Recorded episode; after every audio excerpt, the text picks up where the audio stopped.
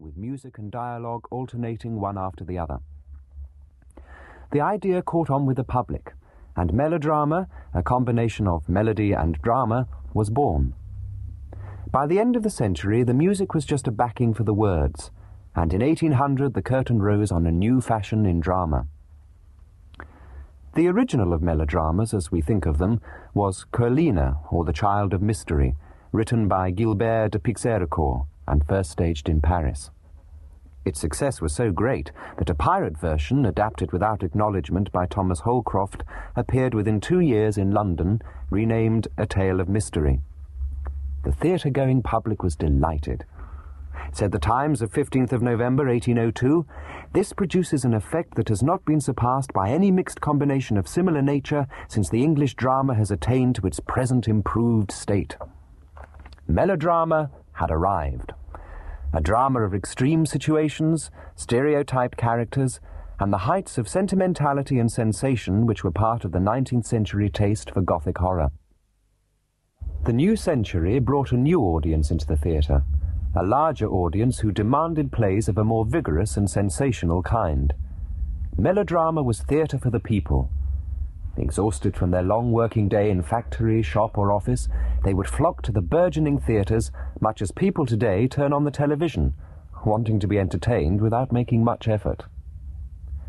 The major literary figures of the age all made sporadic attempts at serious drama but the most important playwrights were the writers of melodrama. Bulwer Lytton, James Robinson Planché, Douglas Jerrold, Dion Boucicault, W.S. Gilbert, yes, that W.S. Gilbert, Tom Taylor, Tom Robertson, Leopold Lewis, Henry Arthur Jones, Pinero, and Wilde. Dion Boucicault, the Irish playwright whose 1860 play The Colleen Bawn we heard earlier, recognized the trend in the theatre. Sensation is what the public wants, he said, and you can't give them too much of it. Boucicault knew as well as any how to give it to them. When it appeared on stage, the scene we heard was set in a lake cave, with the water and the moon visible through the opening at the back.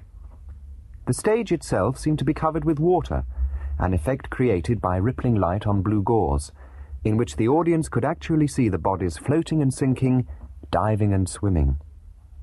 There was a rope hanging from the flies, so the hero, Myles na Coppaleen, played by Boucicault himself, could swing across the stage like a Victorian Tarzan.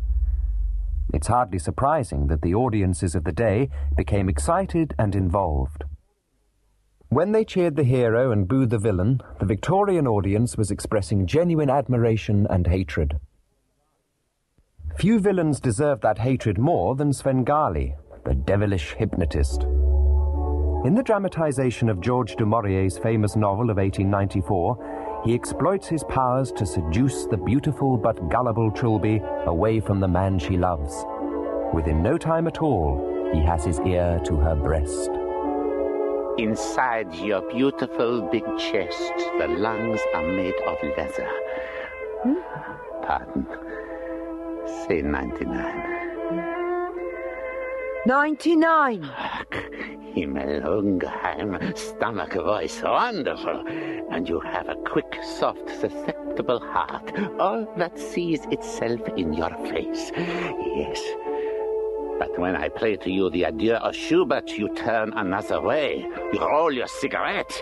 You look at Little Billy. You do not look at Svengali. Svengali, who looks at you with all his eyes and all his soul.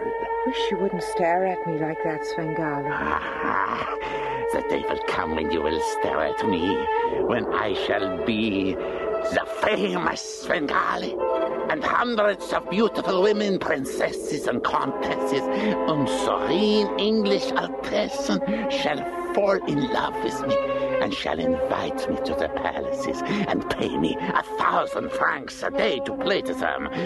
But Svengali will not look at them. He will look inward at his own dream, and that dream shall be all about Trilby to lay his heart, his genius, at her beautiful white feet. And you shall see nothing, hear nothing, think nothing but Svengali, Svengali, Svengali. Remember all these things, my Trilby. I will have millions, millions. Come, my gecko. We will go and borrow five francs from Durien upstairs. That will make ten francs for oh, my dinner. From her vacant stare, we can see she is hypnotized, and when he lets go of her hand, it falls slackly to her side. Little Billy is a clean, honourable, well-born Englishman, and Trilby O'Ferrall, despite years of posing in the nude for artists, has also preserved her honour. Svengali is not very clean, not at all honourable, and extremely foreign, Franco-German and Jewish. He is always borrowing money from the nice young English artists, and he calls them pig dogs, even when they oblige. Gecko, his servant, is almost as villainous as Svengali. On the day before Trilby is to be married to little Billy, Svengali bolts the studio door.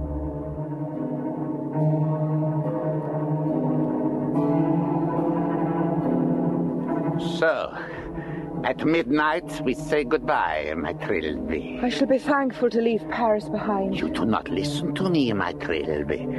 You turn away when Svengali speaks to you. You still think of little Billy, eh? Sleep, ma mignon. Sleep. Do you hear me, Trilby? Trilby, do you hear me? Yes. Then you will do as I bid you. You will rise. You will go into the dining room. You will wait there till I call for you. I will it. I will it. Yes. Yes. Ah, my strength, my genius, my life is passing into hers. If I take her not care, it will kill me. Gecko, Trilby. Where is she? She leaves Paris at midnight. She and I. And you, my gecko. I. You see, I know your secret. You love her. Yes, I love her. I would rather die than let a moment of unhappiness come to her. Pah, what happiness would she find with little Billy? She has the artist nature, the beauty of a queen. And shall she pine away among the swine of an English village? No, if I thought she would ever forgive me. Svengali, I have served you as a dog. But rather than injure her, I. You little fool! You who owe everything to me. You whom I picked out of the gutter when you were starving. You... Ah! Ah! My heart! I faint. Brandy, quick! What is this? I cannot see. My heart! I will not die. Not let me die. Let me live another year. I will repent, O God of Israel.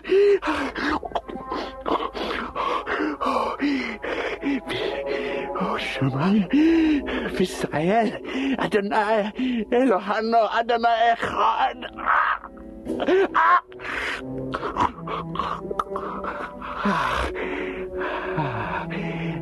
I am not dying, Gecko. Feel my heart. I am not dying. I am young still.